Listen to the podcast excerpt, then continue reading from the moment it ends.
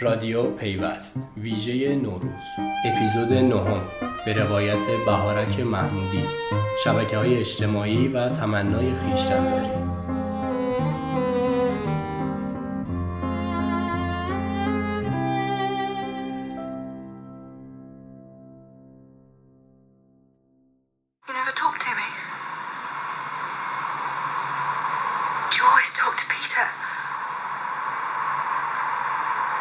You don't like me. Oh, I hope it's useful. Don't shout around too much.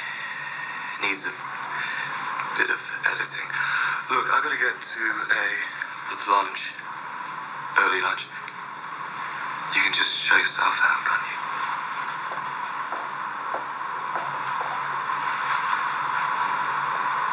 It's a self preservation thing, you see.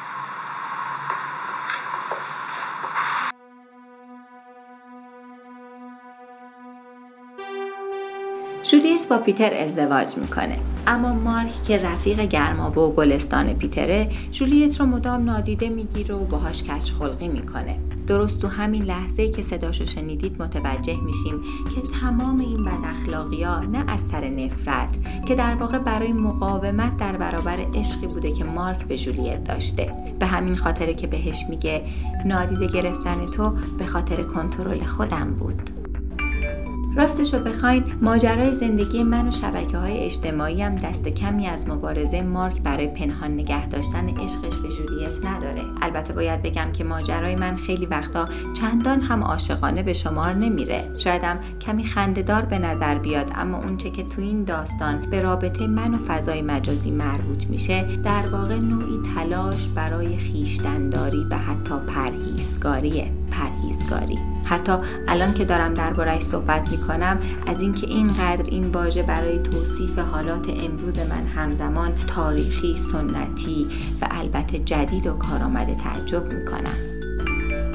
بله ماجرای من و صفحات رنگارنگ مجازی و نوشته های متنوع جاری تو اون فضا و حتی ابزارالات مربوط بهش مثل موبایل، ساعت هوشمند و چیزایی از این قبیل ماجرای یک جدال درونی همیشگی که فکر می‌کنم ریشه تو نوجوانی من داشته باشه. زمانی که تازه به شکاف بین جذابیت مصرفگرایی و اقلانیت خرید به اندازه نیاز حساس شده بودم. شکافی که از همون زمان تا حالا هنوزم برام کاملا پر نشده و منو توی یه مسیر یا یک انتخاب مشخص قرار نداده.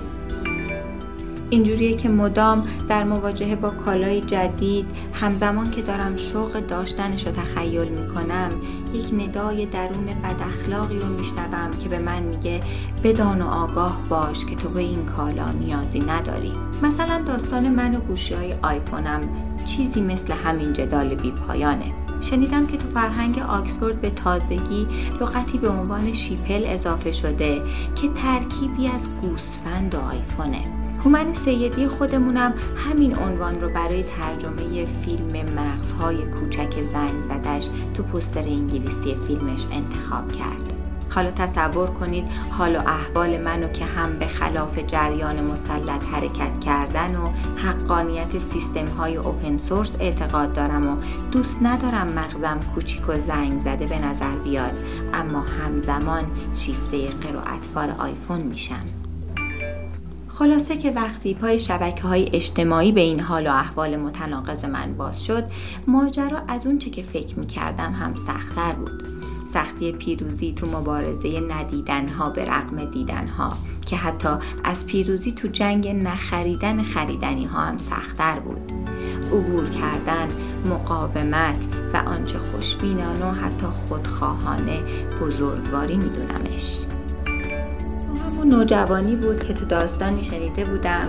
ابزار اون به قولی گندلات های زندان برای تنبیه نوچه های خودشون نه مواجهه مستقیم یا حتی فیزیکی که نادیده گرفتن اونها بود. اینجوری که ظاهرا بادی تو قبقب مینداختن و می‌گفتن نمیزنمت گنده میشی. باورتون نمیشه. اما نمی‌دونید که این جمله چجوری و حتی شاید خیلی هم واژگون برای دستیابی به اون پرهیزگاری کار آمده. اون جایی که دلم می‌خواد کسی که به قول خودمون رو مخ رفته رو آنفالو بلاک و در واقع نابودش کنم. اما نمی‌کنم. اون جایی که دلم می‌خواد کامنت بذارم آخه تو چی فکر کردی راجع به خودت؟ اما نمی‌ذارم و با بزرگواری از همون نوعی که فکر می‌کنم حالا با جنسش آشنا شدین ازش عبور می‌کنم و سعی می‌کنم که فراموشش کنم. هرچند گاهی اوقات دستم می‌خوره و به ناگاه هم لایک می‌کنم اما با همون بزرگواری اونو unlike نمی‌کنم. با شرمندگی البته شبیه چیزی که اون گندلات تو زندان می‌گفت سعی می‌کنم رفتار کنم. من گندلات نیستم یه معلمم. شاگردای زیادی دارم که منو follow می‌کنن و منم اونها رو دنبال می‌کنم. بعضی وقتا دوست دارم عاشقانه زیر پستاشون کامنت بذارم و قربون صدقه سر و شکل خوشگلشون برم اما نمی‌ذارم. بعضی وقتا دوست دارم دعواشون کنم و بگم برو سر و درس و مشقت ول کنیم قرتی بازی ها رو. اما نمیگم چون می‌دونم که همه میگن شعن استادی عجله به این حرفا. ندیده می‌گیرم. ندیده گرفتنی که وقتی همین حالام دارم راجع بهش صحبت می‌کنم این نشون میده که خیلی هم تو این کار موفق نبودم. می‌دونید در واقع منظورم اینه که حضور تو این عرصه برای من به نوعی تمرین بزرگ منشی بوده. می‌دونم که باید بزرگ باشم. باید مثل مارک عاشق بمونم حتی اگه دستم بهش نمی‌رسه. عبور کنم و ببخشم حتی اگه برام ناراحت کننده است. ندیده بگیرم حتی اگه تماشاییه و از همه مهمتر بپذیرم اونچه که پذیرشش غیر ممکن به نظر میاد.